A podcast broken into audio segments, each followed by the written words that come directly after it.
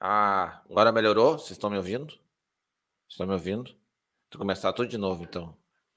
É... Então, boa noite para quem nos assiste ao vivo, bom dia, boa tarde e boa noite para quem nos assiste ou nos ouve em outro horário. Para quem não me conhece, eu sou Eduardo Antunes, fundador e diretor do Sistema PET, uma plataforma completa para gestão e divulgação de criadores de cães e gatos.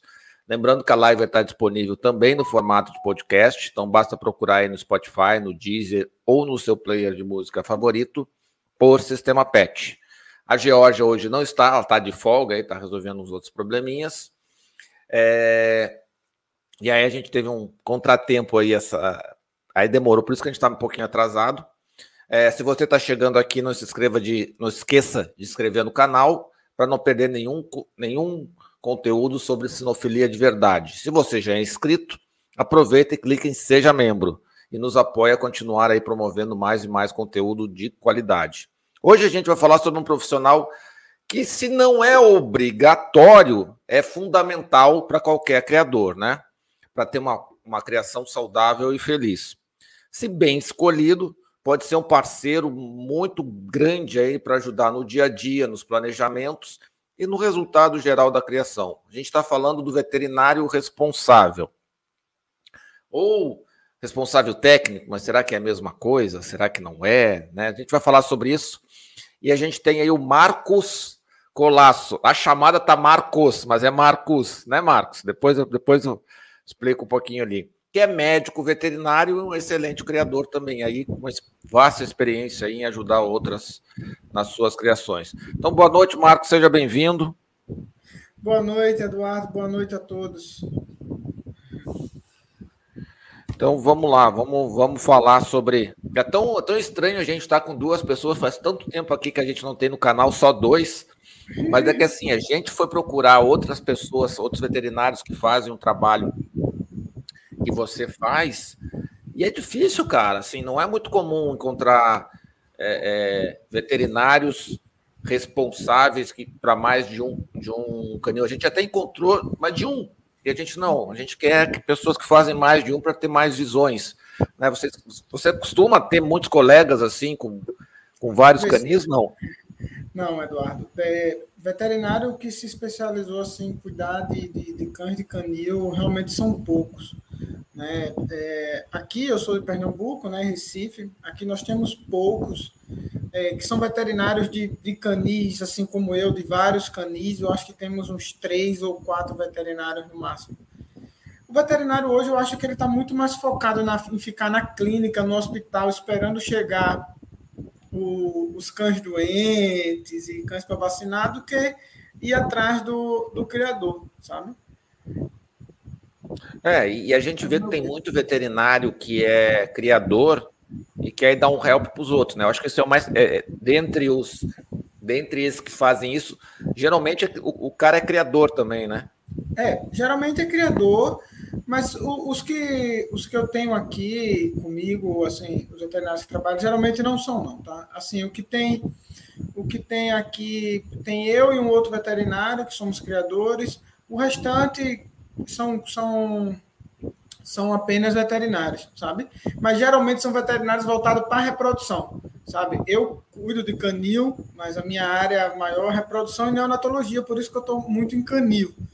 E é um nicho de mercado, assim, que, que, que muita gente não dá valor, mas que eu particularmente gosto muito.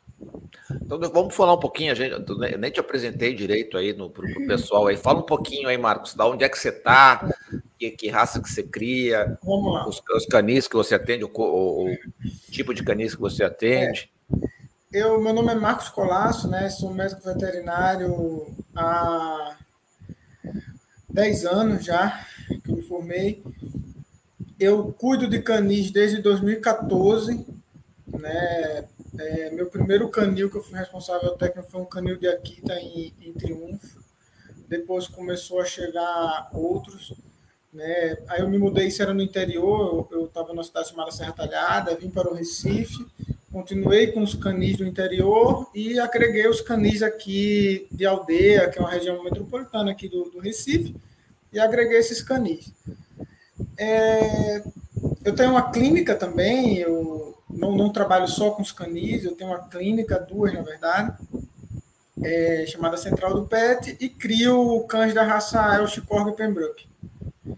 E cuido de muito Akita. Eu acho que hoje, eu, apesar de eu criar Korg, eu acho que 80% dos cães que eu atendo são Akita, justamente por conta dos canis que eu já venho que eu já venho atendendo, que eu sou responsável técnico de dois canis de Akita.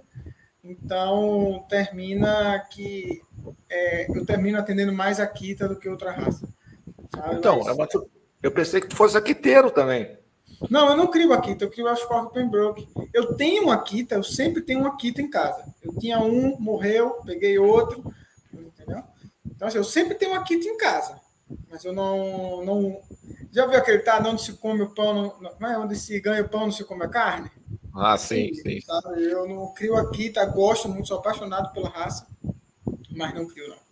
Mas deve ser interessante também, né, Marcos? Porque é, é, esse caso, assim, você é, é, não cria o Akita diretamente, mas uhum. você participa da criação de muitas raças, né? É, é legal. E isso dá, no, do ponto de vista meu profissional como médico veterinário, isso dá uns estalos muito, muito importantes, sabe? Tipo o Akita, por exemplo. É, o Akita ele tem uma, uma, umas particularidades, é, principalmente de plaqueta, como o Chau Chau também tem, de trombocitopenia, enfim. E, e muitos veterinários não sabem disso. Eu sei disso porque em 2014 eu entrei no canil de Akita e o cara chegou e fez, ó, estuda porque eu não sei o que está acontecendo. Aí eu fui estudar e fui ver o, o problema sabe? Que na verdade não é um problema.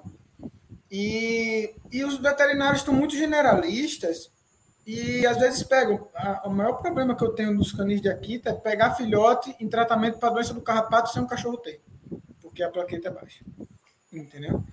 Então, o meu trabalho nesses canis como responsável técnico é chegar junto do tutor e explicar para ele: ó, a plaqueta do Akita é baixa por conta disso, disso, disso ele tem macropaquetas, ele é, a, a, plaqueta dele aglutina muito rápido junto com a DTA, então tem que tomar cuidado, tem que fazer pelo método manual, não fazer pelo, só pelo método é, o hemo, como é que poxa, maquinograma que o pessoal chama, que joga na máquina e lê o que a máquina diz, sabe? São coisas bem específicas, sabe? É, mas assim, isso dá uma visão muito melhor, cara. Muito melhor. Assim, né? Você você consegue trabalhar. Agora eu vou te fazer uma pergunta. Tu, uhum. tu falou assim, é, veterinário é, técnico. Uhum. É, como é que é essa questão de RT, veterinário responsável? Existe diferença entre esses dois? Existe. É uma coisa só que, que, que é, é nome diferente? Pessoal, só no mercado. O pessoal tem essas duas coisas, né? É como é que diz? O veterinário responsável técnico, teoricamente, é aquele que está registrado no Conselho de Veterinária, que emite o certificado do Conselho de Veterinária do canil. O, o responsável, apenas o veterinário responsável, não tem esse vínculo com o CRMV. Isso é uma discussão, cara, assim, gigantesca. Eu sigo um monte de advogado que eu particularmente gosto, da parte da sinofilia, que fala que não precisa, não deve, inviabiliza a criação, mas sem puxar lá a, a sardinha para o lado do veterinário, mas já puxando, é, é essencial. Eu não digo ter o, o Conselho é, Regional de Medicina Veterinária. É, se conseguir a brecha para não ter, ótimo, maravilha. Porque realmente, para canis pequenos, inviabiliza você pagar um médico veterinário todo mês para você ter cinco, seis matrizes que vão reproduzir é, uma vez por ano, entendeu? A conta não vai fechar. E o canil, ao meu ver, e é o que eu trabalho com os meus canis, né? eu digo meus canis, são os, os, os que eu sou responsável técnico, eu estou me chamando meus canis. Com os meus canis, é que o canil tem que dar dinheiro, ele tem que ser tratado como uma empresa. Eu sou responsável técnico, teoricamente sem vínculo empregatício, porque é contrato de, de, de prestação de serviço, mas eu me sinto funcionário do canil e estou lá para fazer o canil, ajudar o dono a fazer o canil dar dinheiro. Esse é o meu objetivo. Dentro do canil. Entendeu? Dar dinheiro de maneira ética, mantendo os cães de maneira é, livre de qualquer tipo de estresse, livre de maus tratos, manter a saúde dos cães em dia, a alimentação dos cães em dia, porque se a gente faz esse tripé, saúde, alimentação e ambiente, não tem como o canil dar prejuízo. Então não tem como. É, é, é às Agora vezes você tem que fazer, estruturar tudo muito bem estruturado, né? E voltando para essa parte do, do responsável técnico, eu acho que todo canil tem que ter. Se você pode dar o nome que você quiser, o meu veterinário responsável, responsável técnico, ele vai uma vez por mês, vai sob demanda, não vai, não interessa como vai ser o tipo de contrato, mas que tem que ter um veterinário que vai chegar junto na hora que você tiver um problema. Porque os tutor, as pessoas que estão comprando os filhotes estão ficando muito exigentes, entendeu? Exigente de informação, exigente de sanidade. E quando você tem um problema que é, tipo, não foi você que causou, não tem um, um dolo em causar, que pega um filhotinho desse e leva, como os Akitas, por exemplo. Vamos usar o exemplo dos Akitas. É, comprou, você me comprou uma Akita, comprou uma Akita, pronto, André Stenfa, no Miraquita. Comprou lá. A primeira coisa que os clientes estão fazendo hoje é pega o cachorro leva para o veterinário. Leva para um veterinário qualquer. Entendeu? O veterinário lá faz um hemograma e dá plaqueta, 180 mil. Leucócito vai estar um pouco alterado, o cachorro está sob estresse. Está com doença do carrapato. A culpa é do canil. Entendeu? E se você não tem um veterinário responsável técnico, você não vai conseguir se sair de uma situação dessa. Entendeu? Porque o veterinário chega e ajuda como eu faço. Eu chego, ó, oh, gente, não é assim, tem esse esse detalhe. Deixa eu falar com o veterinário. Eu falo com o veterinário e vai tudo se, se ajustando, sabe? Agora tem que fazer conta. É, se o veterinário vai ser sob demanda, se vai ser é, pago mensalmente. Aí é, é uma, é uma negociação que cada canil tem a sua realidade, né? Mas que tem que ter um veterinário responsável, tem. Vamos lá, aqui tem um, um, comentário aqui do Romário. Falou assim: infelizmente acontece muito de veterinário que não conhece bem sobre determinada raça fazer um certo terror com o tutor. No Chihuahua é comum moleira aberta. Tem vet que diz ser hidrocefalia. Pois é, entendeu? Eu já vi isso também acontecer. E, e aí, se, se ele não tiver um, uma, um veterinário que, que possa acompanhar ele, entendeu? É, vai ser bem difícil, porque a desinformação, Eduardo, ela, por incrível que pareça, ela ressoa mais longe do que a informação. Não sei que diabo que tem, que para desinformar uma pessoa, um negócio é assim. Para informar e mostrar é muito difícil. Então, o veterinário dele, por exemplo, tem que entrar em contato com o dono e já explicar, ou já entrega aqui em Pernambuco, é obrigado a entregar a cartilha de criação sabe? Dizendo as especificações da raça, dizendo é, doenças e tudo. Facilita, entendeu? Lugar que não tem, é só sentar com um veterinário e fazer. Só uma outra coisa que eu falei muito aqui de veterinário ter, mas o que o criador tem que ter na, em mente também é que ele é fonte de receita para o veterinário. E ele pode usar isso como barganha também. Entendeu? nem todos os canis que eu sou responsável técnico hoje eu recebo mensalmente do canil. Eu recebo sob demanda também. Mas qual acordo que eu tenho com ele? Ó, tudo bem, eu vou receber sob demanda. É, como eu tenho duas clínicas em Recife, vamos fazer o seguinte: indica a minha clínica, não precisa mandar levar para mim, só basta indicar. Entendeu? E vai, olha, 80% dos cães que os canis indicam para ir, vai para mim entendeu? É até um pouco, eu estou até mudando um pouco, para eles indicar a clínica, porque minha agenda está meio cheia de filhotes para vacinar, porque quando diga é, é para Marcos Colasso da Central do Pet, a pessoa só quer ir para Marcos Colasso. Tem Elaine também, que é a minha esposa, que é veterinária, mas não, porque mandaram eu ir para Marcos Colasso. É, é para Marcos, né? Ainda mais quando o Aí a agenda, minha agenda, tem dia que eu faço 20, 30 vacinas em filhote e não atendo um cachorro, consulta. É, não, porque quando, quando a pessoa compra, se você falar que tá, tem que dar polichinelo virado para Beijing, o cara vai fazer polichinelo virado para Beijing, pelo menos ali os primeiros meses, né? É. Aqui a, a Márcia faz uma pergunta aqui. Minha pergunta é bem objetiva. Pela legislação, precisa estar vinculado ao CRMV e ter ART, hoje temos um veterinário parceiro que nos dá toda a assistência. Essa dúvida é, de, é a de todo mundo também, é né? de todo mundo. Então, Márcia, é, pela norma do, do, do CRMV e do, da, da veterinária, teria, porque tem a parte de criação. Entretanto, eu sei que tipo, em Santa Catarina já tem decisão judicial que, que diz que não, não é obrigatório o vínculo no, no, Conselho Regional de Medicina Veterinária. Aqui em Pernambuco deixou em aberto, a gente tem uma legislação muito dura, mas deixou em aberto de poder ser ou não, entendeu? Então, assim, é, varia muito de, de estado para estado. Eu não sei te dizer em todos os estados. Em São Paulo, eu acho que também não é obrigatório, tá? Mas o que é, eu mais peço para o pessoal ter, ter a, a ideia é o seguinte: quando você é vinculado ao Conselho Regional de Medicina Veterinária, você tem algumas benesses. Nem tudo é ônus, tem alguns bônus também. Quais são esses bônus?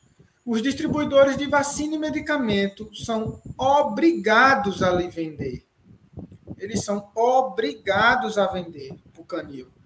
Porque a, a, a regulamentação diz que distribuidor de qualquer seja de produto biológico e medicamento, ele tem que ser, ele tem que vender para pessoas físicas ou jurídicas, no caso, para ser um canil registrado no Conselho Veterinário, tem que ser pessoa jurídica, com o Conselho Regional de Medicina Veterinária. É o que eu tenho com alguns canis meus aqui, sabe? Ele tem, ele tem um volume muito grande, ele compra muita vacina, ele compra muito medicamento, então ele tem um Conselho de Veterinária, mesmo que ele não era obrigado, é, ele pagou uma consultoria técnica, de jurista e tal, e ele, a primeira coisa que o advogado disse, tira o conselho de veterinária.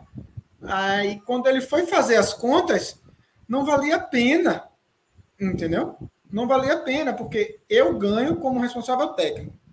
Eu prescrevo as vacinas, eu estou lá fazendo os exames do cão, a vacina que está no canil tem obrigação de usar, entendeu? Então, essa é a função do médico veterinário, é, a, é cuidar da saúde, da sanidade, que inclui vacina, entendeu? Então, o canil já compra direto a vacina no distribuidor, paga o mesmo preço que a minha clínica está pagando, entendeu? E isso foi as contas que a gente já fez, isso ao longo do ano é menor do que a taxa do conselho do veterinário que ele paga.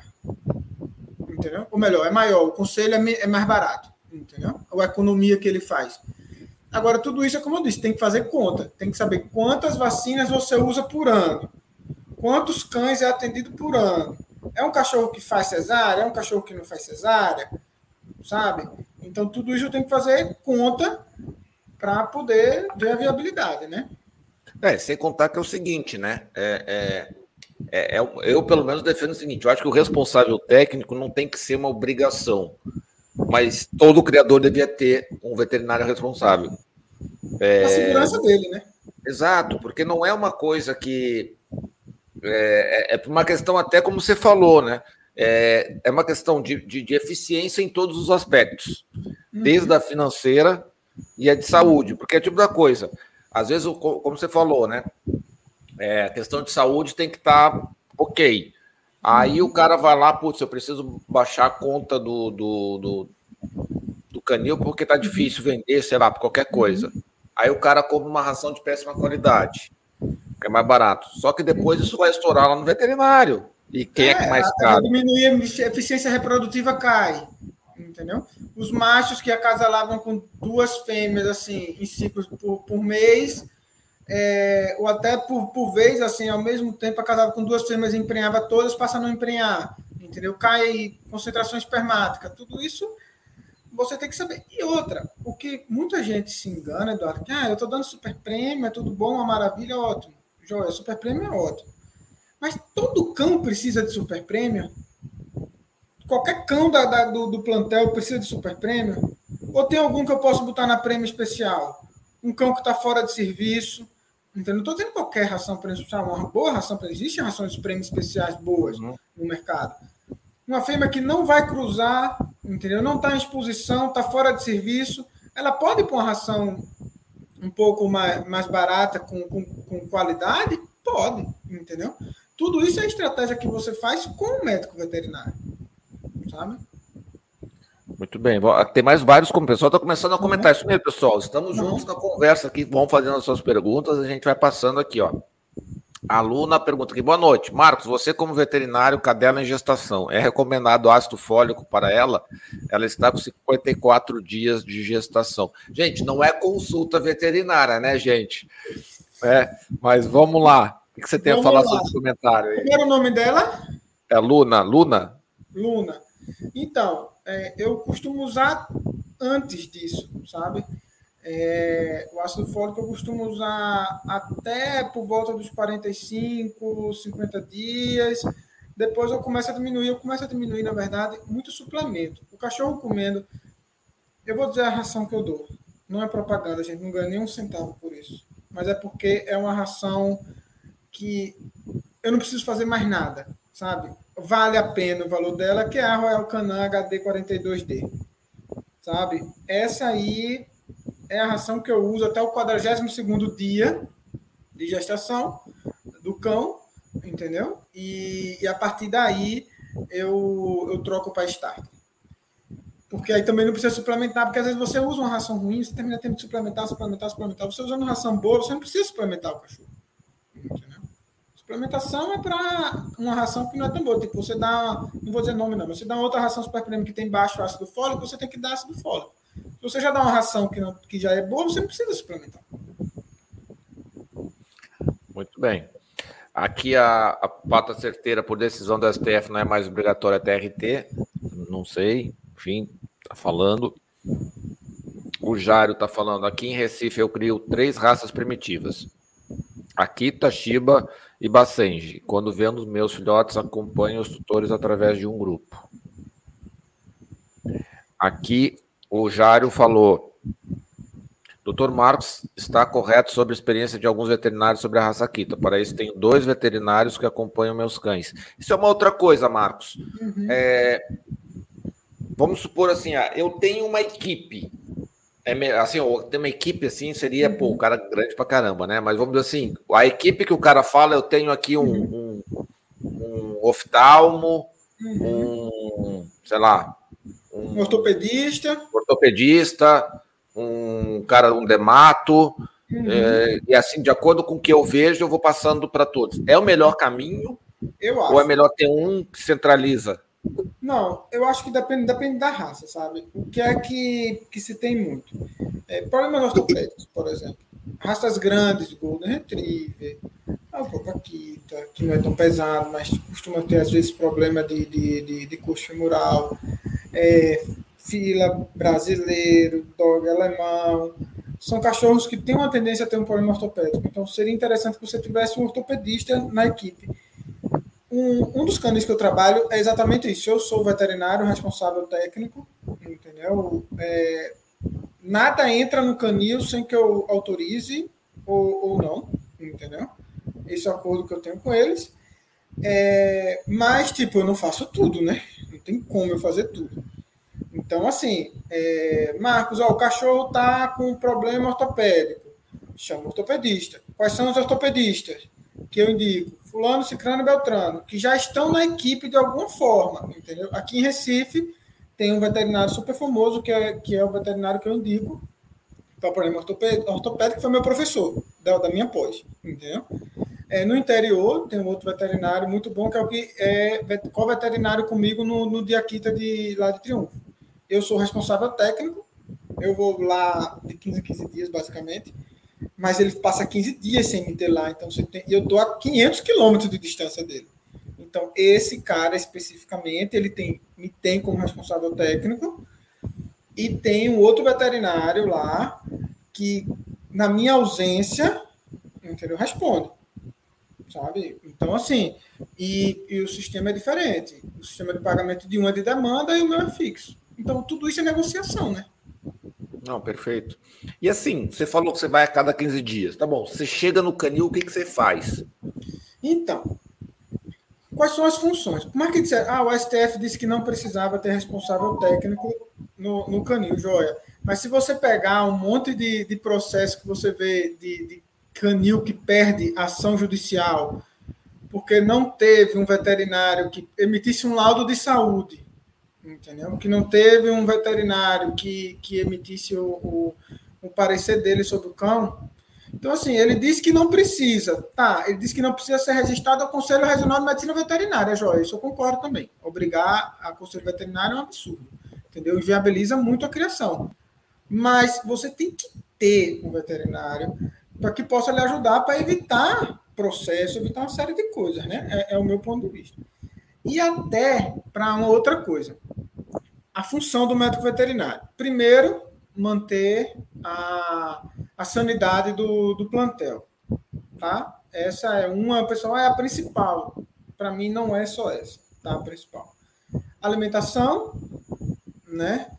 E na parte de sanidade, na parte de sanidade do, do, do plantel, o que mais me, me preocupa nos meus canis é com toda essa modinha de estourar canil, de qualquer coisa maus tratos, qualquer, qualquer coisinha é um problema, a gente tenta, né, nos meus canis, é, blindar e eu ensino aos, aos donos dos canis e aos funcionários como se comportar em algumas situações, sabe? Isso para mim é função do responsável técnico também, porque é, se entrar em um dos meus canis, que eu sou responsável técnico, por mais que eles não tenham no, o meu papel no Conselho de Veterinária, mas tem lá no POP, no Programa Operacional Padrão, que eu me responsabilizo pela saúde dos cães.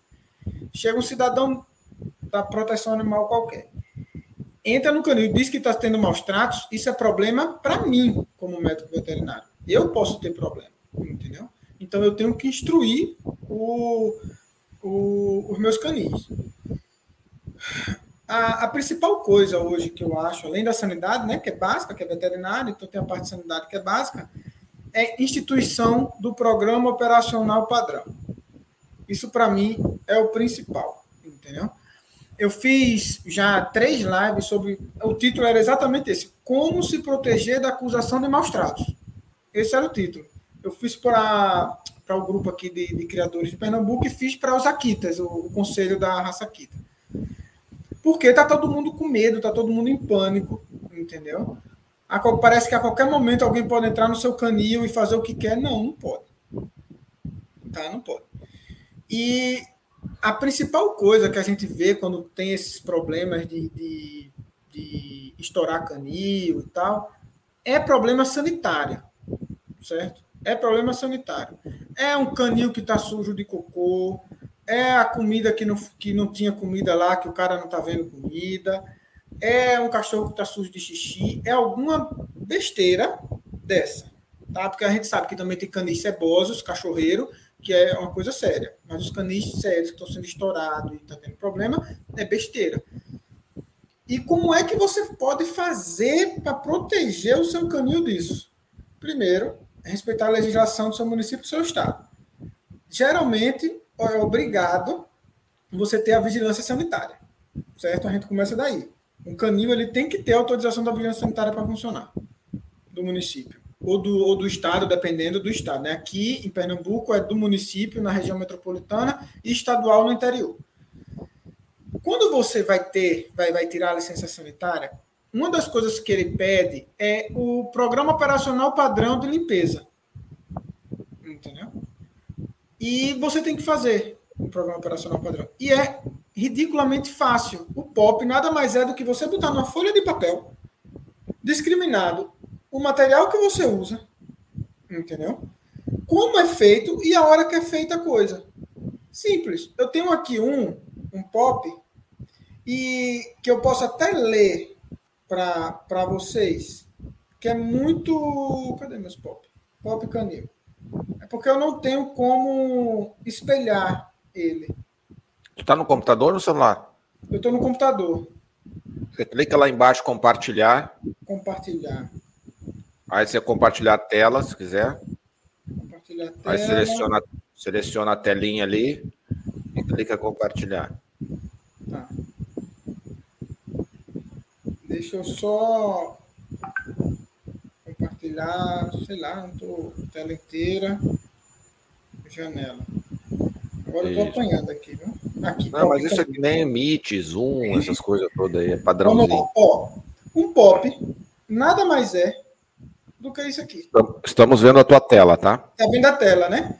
O isso. POP é isso, procedimento operacional padrão, técnica de limpeza e desinfecção de superfície.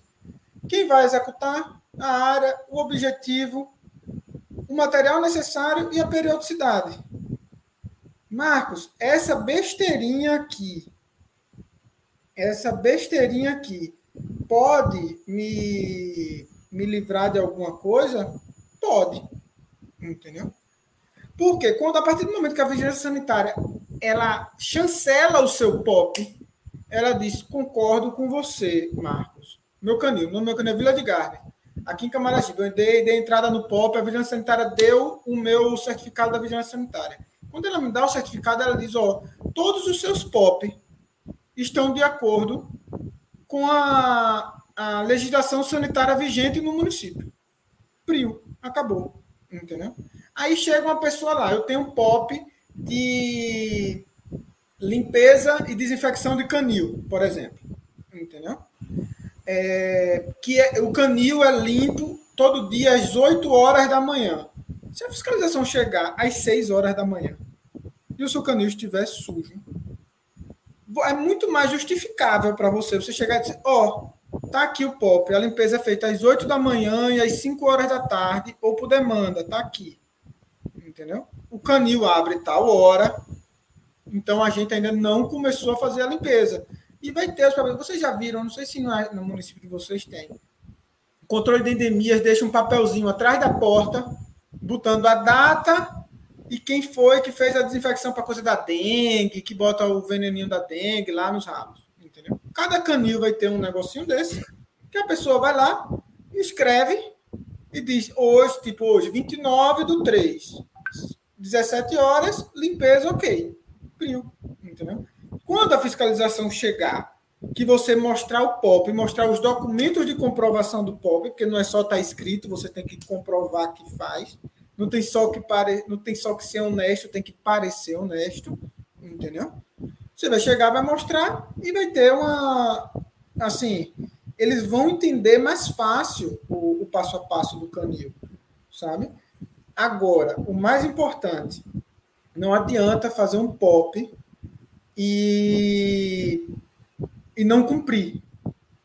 Sabe? Tipo, esse pop aqui da, da, da limpeza e desinfecção. Deixa eu só ver o material que tem. Ah, ter sabão líquido. É, porque esse aqui é sabão líquido, é fácil. Deixa eu ver o outro pop aqui.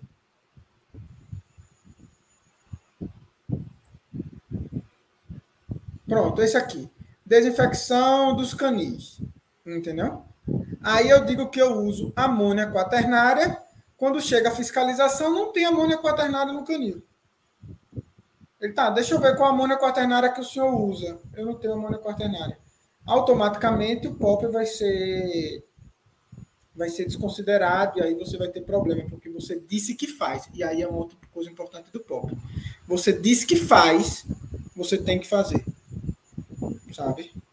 Então, assim, é, a implantação do POP, do Programa Operacional Padrão, e a legalização, ajudar, na verdade, na legalização do canil, são papéis fundamentais que o veterinário tem que exercer, sabe, Eduardo? E, e POP, se eu for ficar falando de POP aqui, menino, eu tenho POP para tudo. Então, são 300 POP que eu tenho. E, e, e assim, é, eu não posso mostrar todos, porque a maioria aqui são específicos. O POP, tipo, esse POP é o geral, limpeza de canil, desinfecção é geral, qualquer canil é qualquer coisa. Sim. Mas quando você vai para POP de saúde, vacinação, aí é padronizado para cada canil. Alimentação de filhote, né, e tal, vacinação e tal. Vacinação, quando vacina, quando vermifuga, isso é particular, então cada canil tem o seu. Não, é, é Assim, só para quem, quem não sabe, o sistema PET, para quem usa o sistema PET, tem, tem um cadastro de POP. Ao invés de fazer no outro, você pode fazer no sistema PET também. E ele faz o versionamento, de, faz até versionamento. Então, ah, como é que era o POP antes, como é que ficou o POP depois. Então, fica, fica bem legal aí também. Você consegue fazer. E, e, eu vou dizer, tu falou do sistema PET, eu vou dizer um negócio. Eu tenho o sistema PET, meu, eu, meu canil é cinco cães. Eu tenho cinco cães só, entendeu? E eu tenho o sistema PET. E um amigo na época falando, rapaz, tu tem tão pouco cachorro, tu vai botar um sistema, você vai. Eu vou botar, porque eu precisava fazer o site também, né? Uhum. E eu vou botar porque meu dinheiro tá indo para algum canto e eu não sei onde é. não sei onde ele tá indo. E aí eu peguei e botei o sistema. Gente, é por isso que Canil tem que ser tratado como uma empresa. Minhas, minhas outras empresas têm o sistema dele. Então eu sei exatamente para onde está indo o dinheiro. O do Canil eu não sabia para onde estava indo. Nossa, eu estou viciado na tal da exposição. Eu estou tendo que me segurar, entendeu? Porque isso a peste vicia. Vicia, vicia. Eu tô tendo vicia. que me segurar, cara. Quando eu fui ver, minhas contas do meu canil tá tudo estourada. É, é discussão. Entendeu? Eu, eu Não, é. descobri por causa do sistema PET, que eu comecei a botar as coisas lá. Quando eu vi que eu vi lá negativo, não sei quanto, eu disse, Jesus, eu tenho que parar. Onde é que tá indo, né? Mas Achei depois só. Tava indo dinheiro. Não foi só um finalzinho de semana. Exato, não foi só, mas rapaz, eu só fui para três exposições, eu não fui para quatro. Quatro exposições e nada. Quando você vai juntando dinheiro de inscrição, dinheiro de renda, dinheiro de deslocamento. É, é, eu fui para Fortaleza, de Recife para Fortaleza, então tem meu deslocamento para lá, deslocamento dos cachorros. Quando você vai juntar tudo, entendeu?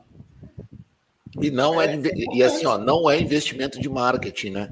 Não, não é. É, é, é assim. É hobby. É, exposição é pro ego só. E, é hobby. Exposição é, é hobby. hobby. Entendeu? Eu é. sou apaixonado por exposição, eu gosto de exposição. Sempre, desde menino que eu vi minha exposição, entendeu? Mas é caro. Tô é ficando caro. triste porque é caro. É caro. É, deixa eu trazer mais alguns comentários aqui com o pessoal aqui, ó. A, a Tatiana falou: é isso aí, vai ser round mesmo, só cesariana e nosso clima. Ó, é... Pode falar. Oi? Foi eu cair? Vocês estão aí? Ou foi o Marcos que caiu? Foi. Ela disse que tem contrato com a clínica, é atendido segundo a necessidade e não apenas por um médico, entendeu? É para a realidade dela, esse pata, pata certeira é, funciona. Então, é, você tem que procurar o que funciona, né? É, mas aí é uma assim, me parece uma coisa que fica meio, meio reativa, né, Marcos? Porque assim, não é uma coisa que. O que você me falou, que eu gostei muito, é que é uma coisa proativa. Você vai lá no canil Exato. e você tem aquela visão. É que nem quando a gente fala de negócio com, com outra uhum. pessoa e, e, assim, uhum. aquilo, para quem está de fora, olha uma uhum. coisa e diz assim: Meu, isso é tão é óbvio. E quem está uhum. dentro não consegue ver. Exato, né? é, é, O que tem que ver também, sabe, Eduardo, é o quantos cachorros tem. Tipo, o, o pata certeira, ele tem poucos cães, tem muitos cães é, valeria a pena ou não, isso é uma coisa muito pessoal, sabe? Da, da parte financeira mesmo, de, de, de, de, se determinar se você vai ter um veterinário, o, tempo, o mesmo veterinário sempre ou não. O que eu, o que eu particularmente, assim, não é que eu não gosto, que eu, que eu tenho um pouco, assim, de ser vários veterinários que atendem, é porque eu não sei qual a raça que ele cria também. Se for uma raça comum, ótimo, não vai ter problema. Mas se for uma raça com uma coisa muito específica, pode ser que você tenha um, um desencontro dentro do mesmo. Do mesmo Pela logo é Schnauzer, né? É, não, eu, minha vista tá péssima, cara. Eu não tô conseguindo enxergar, não. É, tá parecendo tá... Schnauzer. É, depois eu te Mas assim, é, pode ter desencontro dentro da própria clínica. Quantas vezes eu já vi dentro de uma própria clínica um veterinário dar uma opinião, quando volta para o retorno, volta para outro veterinário, dá outra opinião, entendeu? Então, assim, se você tem uma clínica, você podia ver com o dono da clínica, que é veterinário, se ó, você podia atender principalmente os meus cães dessa, dessa forma, tentar ver, viabilizar, porque o canil, como eu disse, o canil ele tem que se pôr numa situação de vantagem também, ó, cara. Eu estou indo aí por demanda, mas eu também estou te dando cliente, entendeu? O cara está indo para consulta, ele vai vacinar. Quem começa, quem começa a vacinar geralmente é o veterinário que prende o, o, cachorro assim, porque você começa a vacinar, começa a vacinar, e daqui a pouco a pessoa vem. Eu moro em Recife, minha clínica é em Recife, no, no bairro central do Recife. Eu tenho gente que vem do Janga, que é depois de Olinda, numa cidade chamada Paulista. Eu tenho gente que vem de Candeias, que é numa outra cidade chamada Jaboatão dos Guararapes, entendeu? E vem porque, poxa, Marco, você começou a vacinar meu cachorro, ele tá doente, eu quero que você atenda. Sabe? Então, isso é, eu dou crédito também aos canis, sabe? É, eu, eu fiz um nome na raça Kita com os canis. sabe? Eu acho que falta o veterinário entender e o canil tem que entender que ele tem essa, esse poder também, sabe? Mas tem que contar que geralmente é o pessoal que tem um poder aquisitivo também significativo, né? Exato, entendeu? E, e, e me diz uma coisa assim, com relação a, a, a colaboradores, porque a gente tem feito algumas lives essa semana que a gente tenta, tenta tá falando sobre aí o dia a dia né, da, da, criação. A gente falou sobre infraestrutura, sobre colaboradores e tal. O quanto o veterinário ali, o quanto você, pegar da sua experiência, dá, dá, dá orientações não ia dizer pitaco, mas não é pitaco. É né? pitaco. pitaco. quem dá é, é, é, é, o vizinho, né? O veterinário orienta. É. Quanto dá de, de, orientações aí com relação à contratação, treinamento de, de, de colaboradores, a, o ajuste da infraestrutura? Então, ajuste de infraestrutura, é, eu participo particularmente, tá? É, seja o canil que eu já pego aberto, um canil que vai ser construído do zero, quando é construído do zero é muito mais fácil, né? Mas é, a grande questão do colaborador, eu, a gente faz treinamento. Eu pego, apresento, vai, vai entrar um funcionário novo, a gente apresenta o POP para a pessoa, explica, explica a importância de dizer, ó, é, é importante você não entrar na, na, no canil com o sapato que você vem da rua. Não é por maldade, é porque na rua tem bactérias, tem vírus, que podem trazer aqui. A gente trabalha com filhote também, entendeu? É explicar para o cara dar o treinamento para o, o funcionário em si. Eu não, não atuo diretamente na contratação, tá? Isso eu realmente não faço. É, mas depois que o canil contrata, é, eu vou lá e dou as, as diretrizes para a pessoa. É, geralmente os, os, os, donos dos canis é, têm um contato direto comigo, porque assim, Eduardo, para você ser responsável por um canil, tá? seja com, com conselho de veterinária, sem conselho de veterinária, você tem que confiar no canil. Entendeu? Tem muito canil que me procura para ser responsável técnico e eu não sou. Porque eu tenho que ir no canil, eu tenho que ver como é, eu tenho que confiar, sabe? Se esse, esse cara vai realmente fazer tudo que eu estou mandando ele fazer quando eu sair, quando eu der as costas, sabe? Porque é meu nome que vai estar tá na linha de frente, porque o cara não é veterinário. Se tiver algum problema de saúde, a primeira coisa que ele vai dizer, opa, conversa aqui com o doutor Marcos, que ele é o responsável técnico. Então, assim, não é qualquer veterinário que você tem que procurar. A mesma coisa, eu digo, se tiver algum veterinário, não é qualquer canil que você vai ter que aceitar. Sabe? Mas você tem que instruir, e aí é o que a gente faz. A gente instrui, mostra.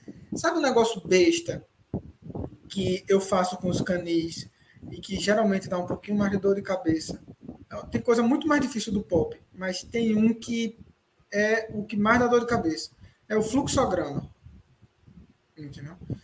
Fluxograma no sentido de que você vai começar a alimentar, limpar por onde e vai terminar onde. Ah, você começa pela maternidade, pelos filhotes recém-nascidos, vai para os filhotes um pouco maior, depois vai, desce para os que estão em, em serviço, mas estão dentro do canil. Por último, os que estão na exposição, que estão fora da. indo para fora do canil. Nossa, essa é a parte mais difícil que eu tenho de fazer o pessoal entender até o canil ter o primeiro caso de parvovirose é muito difícil. Depois que a pessoa tem, que é ruim, tem, aí todo mundo entende. Entendeu? Mas a, o objetivo é que não tenha, né? Que o veterinário consiga instruir, que vocês entendam que. Às vezes a gente pede, ó, começa pelos filhotes, poxa, mas ele demora mais nos filhotes que os outros. Não, mas tem um porquê de começar pelos filhotes. Entendeu? A pessoa, é, além da bota tá limpa, que é uma outra coisa. Trocar de sapatos sempre que chega no canil. Entendeu? Veterinário e funcionário, e dono que tem que dar exemplo, entendeu? Não vai da rua direto para o canil sem trocar os sapatos, principalmente se tiver filhote. Tá? E isso aqui eu estou falando para ah, mas o canil é na minha casa, tá? Mas tenta isolar os filhotes para que você nunca chegue perto deles com a roupa da rua, tá? Não pode. Os filhotes. Mas essa é a parte mais difícil. Mas depois que você pega o fluxograma entende e bota o pop, os pops têm que ficar exposto. E eu boto o funcionário para ler o pop o dia inteiro. Ele já sabe o pop decorado melhor do que eu, entendeu? Bota para ler o dia inteiro, o dia inteiro, o dia inteiro. Aí eles aprendem. Aí, aí depois que aprende o pop, que entende ele, aí você faz sem olhar. Entendeu? Muito bem. Aqui, ó, é, o Jairo fala, fala aqui, ó. Marcos, gostaria que você comentasse sobre displasia criar em piso escorregadio dos três meses aos 15 meses causada no Akita. Os aquiteiros já estão aproveitando também, né? É. Mas é. Mas serve para todo mundo, né? Não é, não é só para Akita, né? Não é só para Akita, Jairo. É, qualquer cão, principalmente cães mais pesados, né? Golden Retriever, Akita, Labrador, Akita americano, tem um Akita japonês, Akita americano. É, Passou de 20 quilos, já tem que se preocupar, né? O entendeu? Qualquer cão pesado, criado em piso escorregadio, tipo porcelanato, que é o que mais tem apartamento hoje em dia, porcelanato e aqueles pisos que brilha muito, escorrega muito, é prejudicial, vai forçar as articulações dele, principalmente na hora de subir e descer, e vai e vai terminar causando a, a displasia adquirida, que alguns veterinários dizem que não existe, mas a gente tem trabalho da OFA dizendo que existe displasia coxofemoral adquirida também. Tá, então, e outra coisa, tipo, os Akitas, que o Akita, ele é, ele é esquisito numa parte, sabe? O Akita ele é calmo, um cachorro tudo ótimo para apartamento. Eu criei meu Akita durante três anos dentro de um apartamento. Ele não tinha problema nenhum. Mas estava sete horas da noite. Eu não sei o que tem nessa horária. A gente conversando com um monte de dono de Akita, é tudo nas sete horas da noite. O Akita dá uma, uma doida, uma beloura nele. Ele começa Mas a o Chau também, tá? Outro, assim, começa... Marcos. Só te falando, o Chau também chega lá pelas seis horas, assim. Não é, meu? Dá uma coisa, uma beloura. É, é, meia hora. A hora da loucura. Meia hora. Às vezes até nem isso. Às vezes é, nem isso. Uma corrida corre para um lado, para o outro, para um lado, para o outro. Aí nesses pisos escorregadios, para ele poder correr, a primeira coisa que ele faz com a pata é fazer isso assim, juntar o jarrete, porque ele precisa aumentar o atrito para ser impulsionado para frente, porque o piso está escorregando. Aí, além da displasia que a gente vai poder ter, forçar o ligamento, pode ter problema muscular, uma série de outras coisas, né? Então a gente tem que evitar. E tudo isso tem que estar tá no manual de criação, que tem que ser entregue com o filhote. E esse manual vocês também dão, dão auxílio? Sim, sim. É. O que é que o veterinário faz com o manual, tá? A parte veterinária, né, de criação, esses ajustes de doença, padrão da raça, é, que também tem que ter no manual daqui de Recife, o padrão da raça e tal, a gente deixa que o criador faça mais essa parte e a gente corrige termos, né? Porque, quer ou não, tipo, aqui eu entendo, Korg eu entendo. Eu não sei o padrão do Golden de cabeça para ficar dando, dando sugestão de como escrever o padrão do Golden no manual, sabe? Aí eu deixo isso para Maria Carmen, que é a minha criadora de Golden, ela faz a parte dela do, do manual e a parte veterinária eu faço. Ainda mais a Maria Carmen, que, é, que sabe escrever como ninguém. É, é, é escritora sinófila, né? É, tá, ó, e um negócio, uma das coisas que eu indico é aquele livro dela, viu, para quem quer começar. Já li. Muito bom. Hã? Já li. Muito bom, cara. É bom, muito bom. Para mim, ele só tem um defeito, que eu já disse a ela. Para mim, só tem um defeito. Não tem papel, ele em papel. Eu demorei ah, muito para ler, porque digital eu, eu não consigo. Ah, não. Tu tens um Kindle? Já leu no Kindle? Não, não, não. Eu no celular ou no computador, cara. Depois que tu tiver um Kindle, tu, tu nunca mais vai pegar papel na, na mão, cara. É muito. Só, imprime esse negócio, que tem um monte de gente que eu quero dar de presente, imprime esse negócio para poder não, dar. Não, Kindle é a melhor coisa do mundo, cara. Depois que inventaram aquele negócio, que esquece papel. Tô lendo aí uma saga aí de 15 mil, 15 mil páginas, tudo no Kindle, desse tamanhozinho assim, ó. Se fosse livro, ia ser uma stand, entendeu? Não, tudo melhor, melhor. Kindle. Eu li no, no, o livro da Maria Carmen também no Kindle, muito bom, recomendo. É, como é que é o nome? Eu só esqueci o nome do livro dela lá. Te lembra? Não, não lembro não de cabeça não. Eu tenho aqui no celular. Não... Bom, depois, pessoal, quem tiver aí que já leu o livro, passa aqui para a gente aí, ou dá uma pesquisadinha Maria Carmen, é, Canil, e acho que deve aparecer já, e vocês mandam para a gente aí.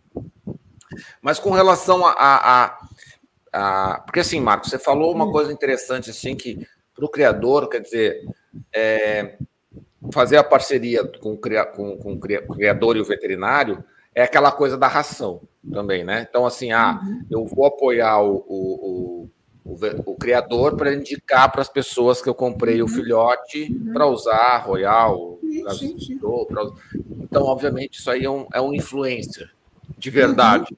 Né?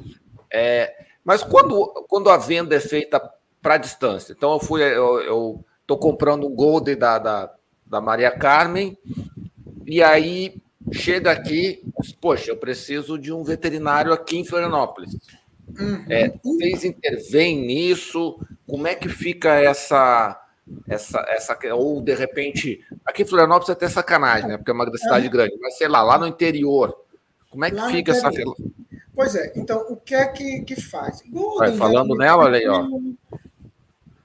É, falando Maria Carmen, então. É, Golden é tranquilo, Shiba é tranquilo, entendeu? Não é uma raça que dá muito problema. A raça que eu mais enfrento problema nesse quesito é a Kita, sabe? Então, assim, é, eu hoje eu termino atendendo a Kita é, do Brasil inteiro por conta disso, sabe? Porque os veterinários não entendem e aí, e aí, tipo, o canil, eu trabalho com hoje dois canis de Akita, sabe, Eduardo? O, o Mirakita, de André Stenfeld, que cria Shiba, e o de Paulo, do Takayama, lá de Triunfo. Eles vendem muito para fora. Tá? André vende mais para Recife e Paulo vende muito para fora. E aí, o que é que faz o veterinário responsável técnico, nesse caso específico? É, o cachorro chegou, Tá? O, o Paulo ele tem um grupo lá que, ele, que eu e ele tá, que ele coloca as pessoas nesse grupo para falar algumas coisas. De, ah, meu cachorro chegou, Marcos, tá? É, Paulo, meu cachorro chegou hoje de avião e tá com cocô mole. Se eu levar esse cachorro para o veterinário lá, chegar, chegou em Florianópolis, tá com cocô mole. Poxa, é doença do carrapato ou é estresse da viagem? A primeira coisa que o, que o veterinário vai fazer é hemograma porque não vai achar nada no cachorro. Ele vai examinar o cachorro e não vai achar nenhuma alteração clínica. Hemograma. Aí vai pegar plaqueta, filhote, 160 mil. Filhote tem tendência anêmica. Então ele vai estar com anemia e trombocitopenia. Tá? Doença do carrapato, quando entregou doente. Entendeu? Então, o que é que a gente faz nesses casos? A gente, se a pessoa tiver muito leva para o veterinário e pede para o veterinário entrar em contato comigo. E é veterinário falando com veterinário entendeu? Eu atendo muito cão que eu digo assim, fora, em São Paulo, principalmente São Paulo, Minas Gerais. É onde eu mais atendo, assim, de longe. Não atendo. Pessoal, ah, Marcos, eu quero que você cobre a consulta. Não, não cobro consulta para esse povo, tá, gente? Porque não pode. Telemedicina na veterinária é proibida ainda, por enquanto. Mas é, eu auxilio essas pessoas que compram, sabe? E, e não tem como eu não auxiliar. É, o Canil pede que o, o, o nome do Canil está em jogo e o meu está em jogo, porque a partir do momento que você vira responsável técnico do Canil, por mais que você não seja sócio, seu nome é vinculado ao Canil, entendeu? Então, muitos me conhecem, ah, doutor Marcos Colasso, em São Paulo mesmo, é veterinário do Takayama, entendeu? Porque conhecem mais o Canil de Paulo e fazem a, o link, sabe? Então, assim, é, chega junto do veterinário, no caso, se você é veterinário de um canil daqui, como eu. Não adianta você chegar para o cara e dizer, você não pode, na verdade, dizer isso. Ó, oh, é, eu não trato, não trata esse cachorro, não. Porque esse cachorro não tem doença. Você não pode dizer isso, porque você não examinou o cachorro. Entendeu? O que eu faço à distância é, ó, é, você conversou com o veterinário, ele é receptivo a, a a troca de ideia. É, doutor Marco, não, ele não é. Eu falei desse negócio de plaqueta, ele disse que é mentira. Eu disse, então, vai para outro veterinário. Entendeu? Vai para outro veterinário, porque, deixa eu dizer, eu estudo aqui, tá? Desde 2014. Desde que eu comecei com o Paulo, que eu estudo a raça com mais estudo, mais até do que Korg, que eu comecei há pouco tempo. E, Marco, você sabe tudo de Akita? Não, não sei. Entendeu? Quanto mais você estuda, mais você precisa estudar. Então, assim, uma pessoa que já chega e diz que não é assim, que nem estudou, eu já fico com o pé atrás. Então, chega, ó, procura outro veterinário, porque com esse eu não vou poder te ajudar. A maioria dos veterinários são receptivos.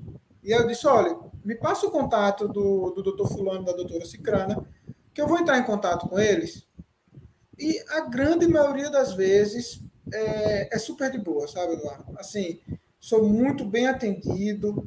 É, só uma vez, uma única vez que eu não fui bem atendido por um veterinário de São Paulo. É, geralmente, então, depois desse, eu peço, eu não ligo mais, eu peço para eles me ligarem, sabe? Que ele não gostou que eu liguei para ele. É, então, assim, eu peço para me ligar e troco uma ideia, eu explico, eu mando trabalho, eu tenho um monte de trabalho sobre trombocitopenia de Akita, sabe? Eu mando os trabalhos para o veterinário, mostro para ele que eu sei, porque ele não me conhece, ele não, não precisa acreditar em mim que eu sei, eu mostro para ele que eu sei, e aí vai. Então, hoje em dia, a gente não tem trabalho nenhum, sabe, com isso. É, os veterinários, eu não conheço veterinário em todo canto, eu conheço alguns em São Paulo, conheço alguns em Minas, aí eu indico para essas pessoas mas o que eu não conheço é você vai veterinário e qualquer coisa manda ele me ligar. Entendeu? É, essa, essa para dizer assim, final de semana, hoje é terça, anteontem, aconteceu uma coisa bem semelhante, né? Uma, uma criadora mandou o cachorro para o Pará. Aí chegou, cachorro estressado da viagem e tal, foi no veterinário para fazer o coisa, mas mandou uma bateria de exame e tal, não sei o que. Não, peraí. É, vou te passar aqui o contato do Guto, que é veterinário lá e presidente do Canyon.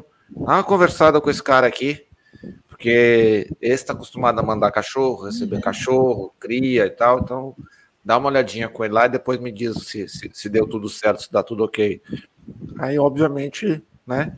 Uhum. É, coisa era... e, e, sabe uma coisa que eu lembrei, assim, no caso desse de viagem, que eu sempre recomendo para os canis que, que, que me envia um cachorro, né? Tipo o Miraquito de André, que manda muito, André manda muito Shiba para fora. É, ó, a primeira coisa que você vai dizer pro cara, não leva pro veterinário hoje. O cachorro saiu do avião. O cachorro nunca andou de avião na vida dele. Saiu do avião, tá estressado. O leucócito desse cachorro vai dar um pipoco, entendeu? Geralmente envia com 50, 50 e poucos dias, ou até 60, tomou a segunda dose ou tomou a primeira dose há menos de uma semana da vacina, então os linfócitos podem dar alterado também. Então, assim, eu sempre peço, ó, quer levar veterinário? Beleza, é direito de quem compra. Espera 48 horas. Se ele não tiver nada, aí você leva. Se ele tiver alguma coisa, você leva antes.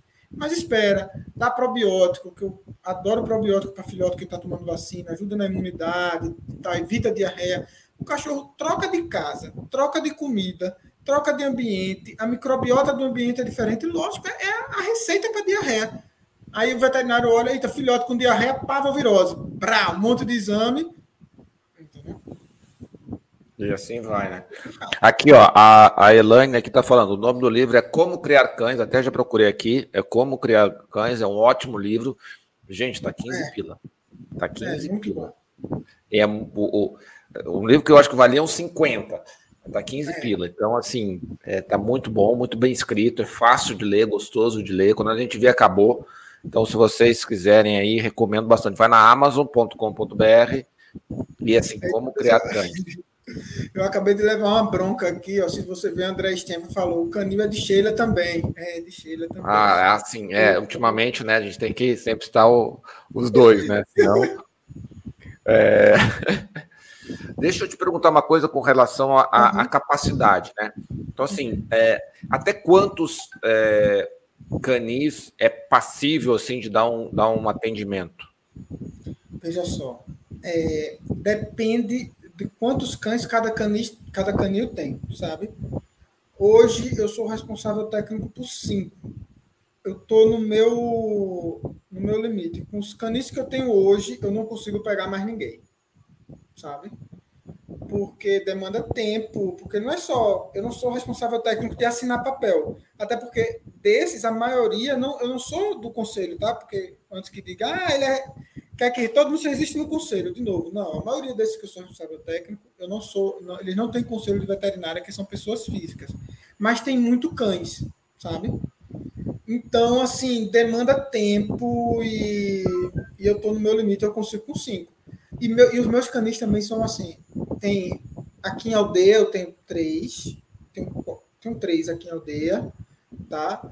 E tenho dois fora. Então, assim, os de fora, que é, que é mais longe, é um pouco mais difícil. Os daqui de aldeia eu consigo organizar mais no dia. Mas, tipo, como eu tenho o de Triunfo, que é muito longe, eu termino. É um dia para ir e voltar. Entendeu? Então, termina engessando mais a coisa. Mas é, cinco é uma quantidade boa, mas ter, tipo, eu só consigo cinco porque eu também tenho duas clínicas, né, gente? É, eu ia dizer, mas você trabalha com. com é, eu tenho clínica. cinco canis só, tenho duas clínicas, né? E o meu canil. E vou para a expulsão. então, o meu limite são cinco. Para eu uhum. um trabalho bem feito. Se eu é, deixar uma das clínicas, eu consigo fazer mais. Não, entendi. E, e assim, o Marcos, é, quem, quem, tanto para quem está nos assistindo que é veterinário, quanto para quem nos assiste que é criador, ele tem que exigir algum tipo de curso para isso, ou o veterinário tem que fazer algum curso para estar tá preparado é, para esse tipo de atividade? Não. Pessoal, não existe curso assim preparatório para CRT, sabe? É, o que facilitou muito a, a, a, a minha responsabilidade técnica nos canis é que o conselho de veterinária aqui ele faz um curso de RT quando você vai, você vai tirar seu primeiro RT ele faz o curso tá? Que ele explica os manuais e e com isso ele, ele ensina você a dizer ó no manual de RT não tem tudo. Então você tem que procurar tal e tal e tal legislação do seu município do seu do seu do seu estado para poder fazer né? Então, isso facilitou. É, o que eu mais digo, assim, para Canil, o RT, ao meu humilde ver, ele tem que ter uma função simples. Assim, ele tem que, na verdade, ele acumula muita função, né? Mas ele não tem como ser tudo. Então, eu acho que o RT ele tem que ser um bom, uma reprodução, uma pessoa boa em reprodução de cães entendeu? Porque ele é, o canil ganha dinheiro com filhote, filhote vem da reprodução. Então, se o cara não tem curso de reprodução, você pode ter problema, né? Então, ele tem que ser uma, uma pessoa ligada à reprodução. É, todo veterinário, somente no meu caso, na maioria dos veterinários aqui, já são um pouco, de, já, pouco não, já é clínico geral. Eu sou, minha especialização é clínica médica e depois reprodução, sabe? Então, assim, tem que ser clínico, né, para poder fazer, atender os adultos e tal, mas com ênfase em reprodução e tem que entender um pouco de pediatria. Eu não sou pediatra, eu não, sou, não faço neonatologia assim com tanto afinco.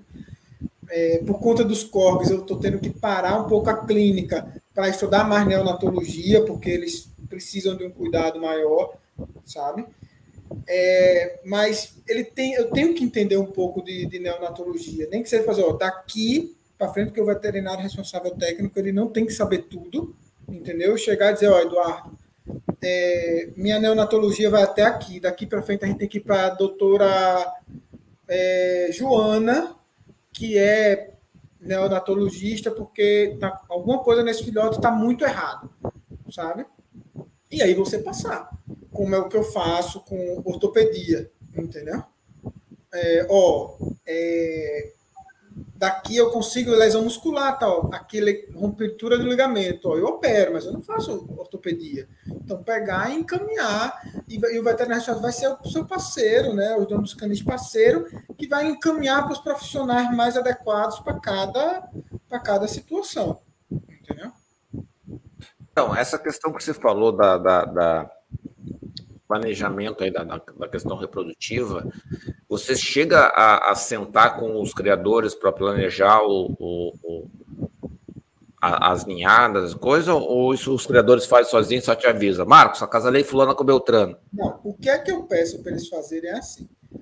É, a linhagem, quem vai escolher de cruzamento são eles, porque eu não tenho como estudar a linhagem de todos os canis o tempo todo para dar pitaco, que realmente ia ser pitaco em cruzamento. Entendeu? Mas o que a gente, o que eu faço com eles é, ó, Marcos, eu tenho que cruzar a cachorro. Tá, vamos fazer os exames. Você vai precisar cruzar ela quando? Qual a previsão do cio dela? A gente pega as tabelinhas. O cio de, de Laila vai ser daqui a dois meses. Tá, então vamos fazer o exame de Laila, vamos ver as vacinas, se vai chocar a vacina na época que ela vai estar amamentando ou, ou em gestação, para a gente antecipar. Vamos organizar Laila para cruzar, entendeu? Eu faço, no, no, que eu sou responsável técnico, eu faço a parte de reprodução também. Se tiver que fazer inseminação, eu faço. Se tiver que fazer. É, eu faço. Aí é uma outra coisa. Eu faço ultrassom, por exemplo. Eu faço ultrassom neonatal. É, não, não neonatal, gestacional e com foco no filhote, né, no feto. Uhum. É, Marcos, você faz. Eu estou aqui no canil, você faz ultra em qualquer coisa? Não. Eu posso até passar ultrassom, porque eu sei. Mas quando você pronto, com a própria Maria Carmen mesmo.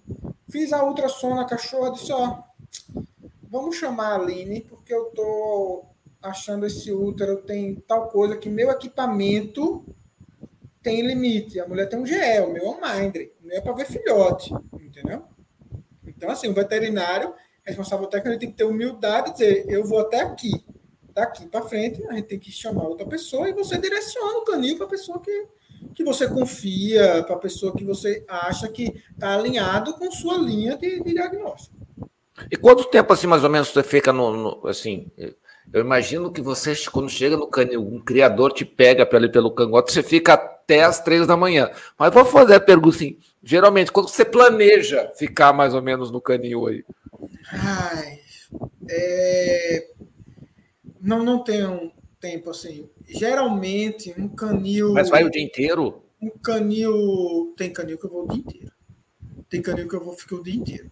Entendeu? O, os mais longes, principalmente, é. que eu vou, quando eu vou, eu tenho, tipo, para triunfo mesmo, quando eu vou, eu passo o dia inteiro. Eu chego, eu vou um dia antes, saio uma, à tarde, porque eu tenho que examinar todos os cães, entendeu? Tudo, então isso leva tempo. É, mas geralmente os daqui de Recife, que eu estou indo com mais frequência, sabe? É, eu fico em torno de três horas, pelo menos. Entendeu? Ah, legal. Tem canil, tem canil que eu vou aos domingos. O do André mesmo eu vou aos domingos, que eu passo o domingo inteiro lá. já pega um churrasquinho? É, a gente começa de manhã, eu começo trabalhando, fazendo, aí paro, almoço, aí depois volta, trabalha, fica conversando, aí mistura exposição, conversa, pronto. Passa o dia inteiro lá. Ah, coisa boa, hein? Coisa boa. Isso deve ser maravilhoso.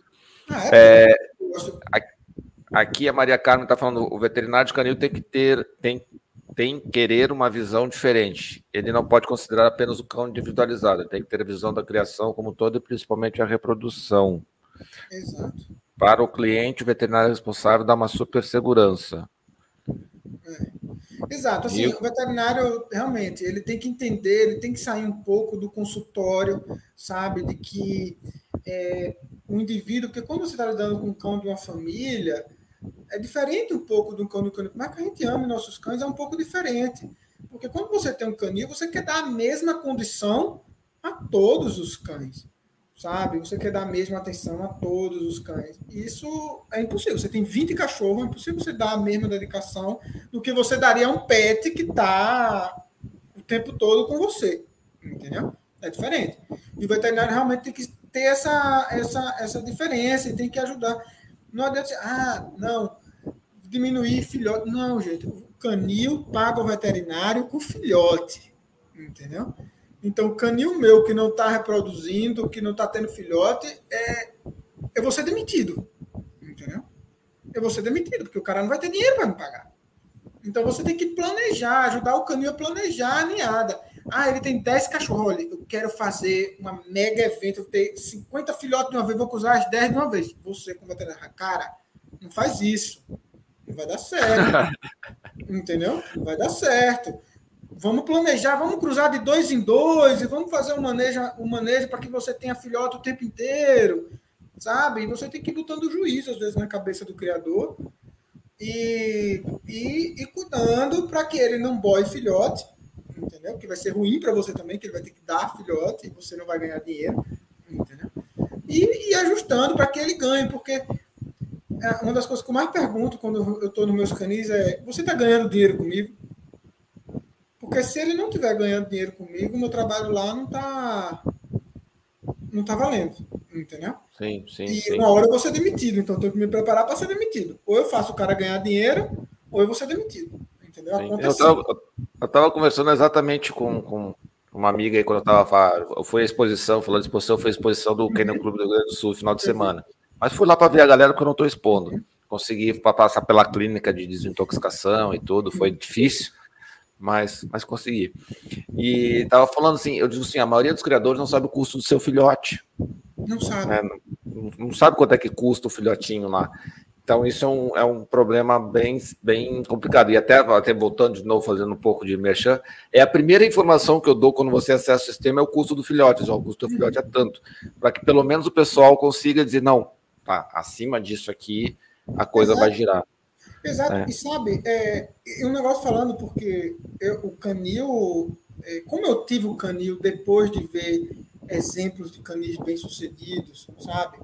é, André, um canil vencido, Paulo. Poxa, eu, o que eu aprendi de gestão de canil com Paulo Igor, muita coisa, muita coisa ele me, me atinou e eu aprendi gestão com ele de canil, sabe? Eu entendia de gestão de clínica veterinária, de hospital veterinário, isso eu entendia de gestão, sabe? De canil, eu fui aprendendo algumas coisas com ele, que ele tem uma equipe de, de, de, de, contador, advogado, ele tem uma empresa, tem uma equipe de tudo em volta dele, e eu fui aprendendo umas coisas com ele que, que, que me ajudou a abrir a cabeça, justamente fazer essa conta. Por isso que eu, que eu assinei o sistema porque eu estava vendo o dinheiro, eu disse, quando eu vendia, ia vender a ninhada, eu cheguei para a Elaine e disse, por que não, o dinheiro não está não tá fechando? A gente tem que ver, e tem que ver por quanto a gente está vendendo. E, cara, o povo não sabe fazer conta. Quando eu fui ver, meu filhote estava saindo muito mais caro do que eu imaginava sabe? A pessoa chegar, ah, uma cobertura, 10 mil reais é caro. Não, não é. Não é caro. Uma cobertura de um bom padreador não é, não é caro, 10 mil reais. É, eu vou dizer que eu fiquei chocado. Eu gastei 12 mil em um mês e meio na exposição do meu, do meu cachorro. Entendeu? Foi 12 mil reais em um mês de exposição. Um é, mês. É, vai mesmo. Entendeu? É uma tacada. Ah, o cachorro. O meu tá no primeiro do ranking, do raça corvo. Ele tem 10 meses, tá em ah. primeiro. Eu sou um pai babão. Primeiro, adulto e jovem. Entendeu? E, e aí o povo chega e faz, ah, mas com 10 mil reais, com 3 você importa o cachorro. Tá, velho, importa do cachorro, faz como eu fiz, importa o cachorro, espera ele crescer, contrata o render, bota ele na pista, faz tudo que eu fiz para tu ver se 10 mil reais é barato. Entendeu? É de graça. Tanto que eu vendi uma cobertura dele, eu já vou aumentar o valor da cobertura dele, se quiser queira, se não quiser, deixa ele aqui em casa. É verdade, é verdade, isso, porque a conta, tem, a conta não é só o, é, é, o valor agregado junto, né? É, junto, a exposição é caro, é, a, manter ele primeiro do ranking, competindo com aquele pessoal de São Paulo que tem exposição todo dia quase, entendeu? E conseguir manter tripa que está no Nordeste em primeiro do ranking é muito difícil. Sim, tu toma entre uma exposição e outra aí são alguns litros de combustível, né? Porque não, a gente nem fala em quilômetros mais, né? É litros de combustível. Litros agora. de combustível, entendeu? É Mas, ô, ô, Marcos, e quando você. Eu queria ver um pouquinho da tua visão com relação aos teus colegas. Quando você vai conversar com colegas que não que não estão no dia a dia da criação, estão na clínica, o, qual é a diferença que você consegue levar para ele? Ele se surpreende ou, ou se fecha? Não, não, ele se fecha. A maioria dos meus colegas aqui são que eu tento conversar, alguns colegas mais próximos, eles não conseguem entender a, a como a conta fecha em você atender um canil, garantiando o valor da sua tabela para ele, entendeu? ele não consegue. Ah, ele, ele ia ter que contratar o veterinário. Então, você não precisava baixar o preço. Disse, não, mas eu baixo para ele pegar, porque ele me indica também. E ele me gera filhotes, tá? Que vão vir aqui para minha clínica, vão consumir ao preço de tabela cheia. Isso eles não, não, não conseguem entender, sabe? E, e eles não entendem também assim, é, é, vamos dizer, doença de. Não é doença de rebanho, de, de matilha é mais assim, manejo sanitário de matilha. É, eles querem vacinar tudo o tempo todo para qualquer coisa, sabe? E, é, e, tipo, a maioria dos meus canis hoje eu não vacino para giardia. Não precisa vacinar para giardia. Eu não tenho como vacinar um canil que tem 50 cães para giardia e vai, vai ser um custo muito alto. É melhor dar o remédio de verme, fazer o parasitológico pulsado, que a gente faz amostras em cocô separado, faz e faz o remédio de verme, sabe? Ah, não, mas por que vacina é importante? Não, gente, vacina é importante para cachorro que vai para parcão. entendeu?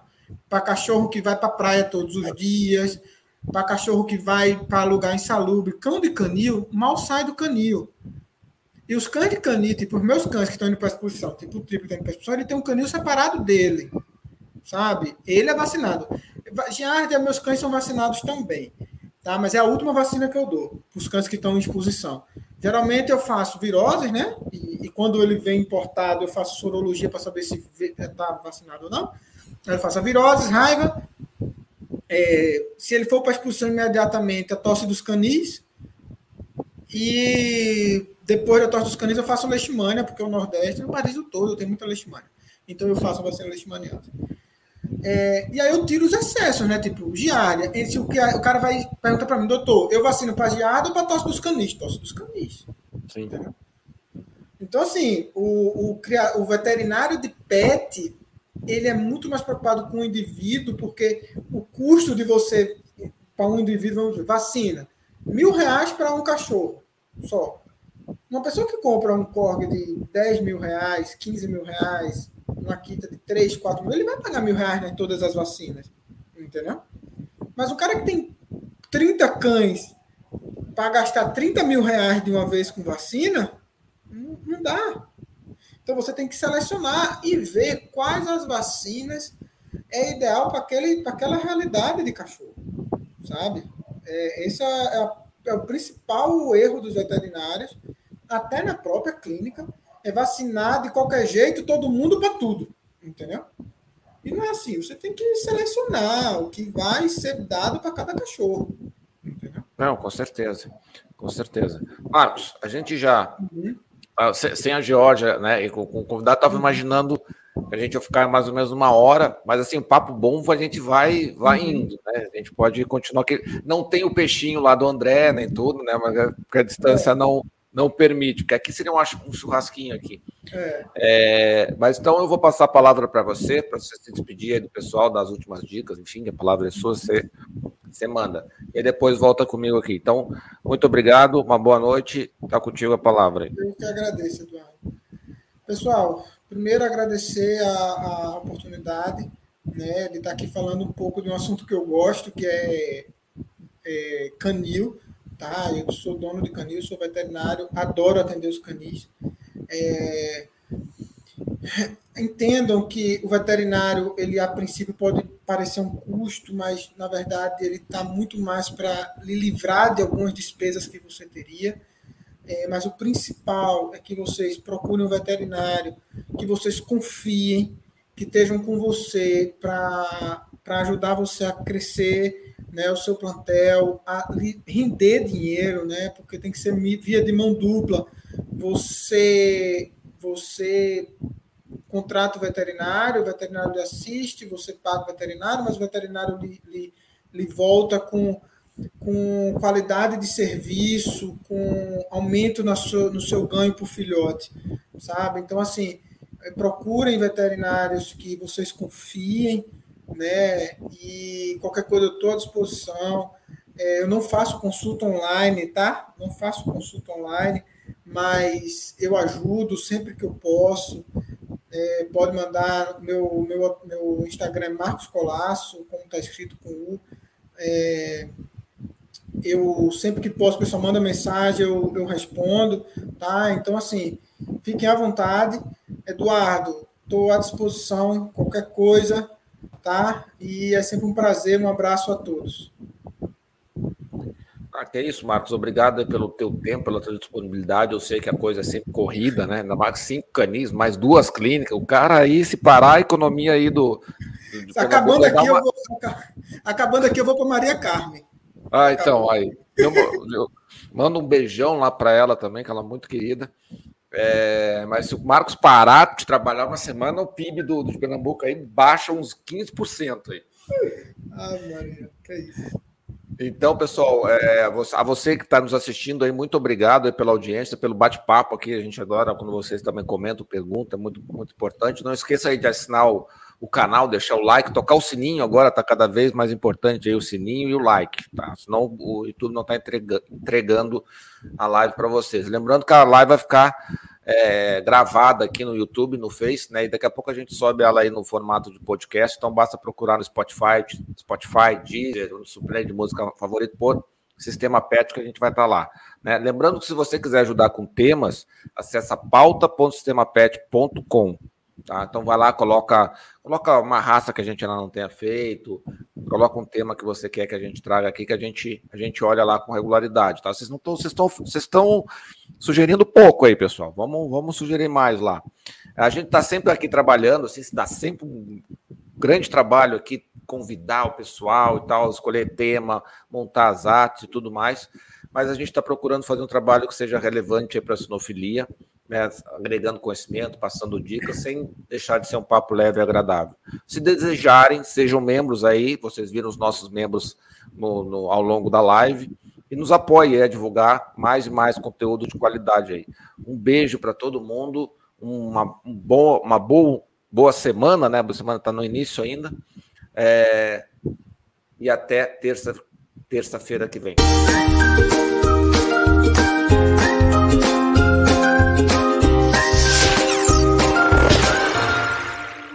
Sabemos que os criadores têm muito pouco tempo para cuidar da divulgação de seu trabalho na internet. Mas tudo mudou com a chegada do sistema PET, uma solução completa de gestão e marketing para criadores de cães e gatos. A plataforma gera um site moderno, eficiente e inteligente, focado especialmente para a melhor visualização do trabalho de criadores. Contamos com várias formas de deixá-lo destacado no Google, facilitando que seja encontrado pelos clientes que desejam um criador sério. Acesse o sistemapet.com e apareça para o mundo agora.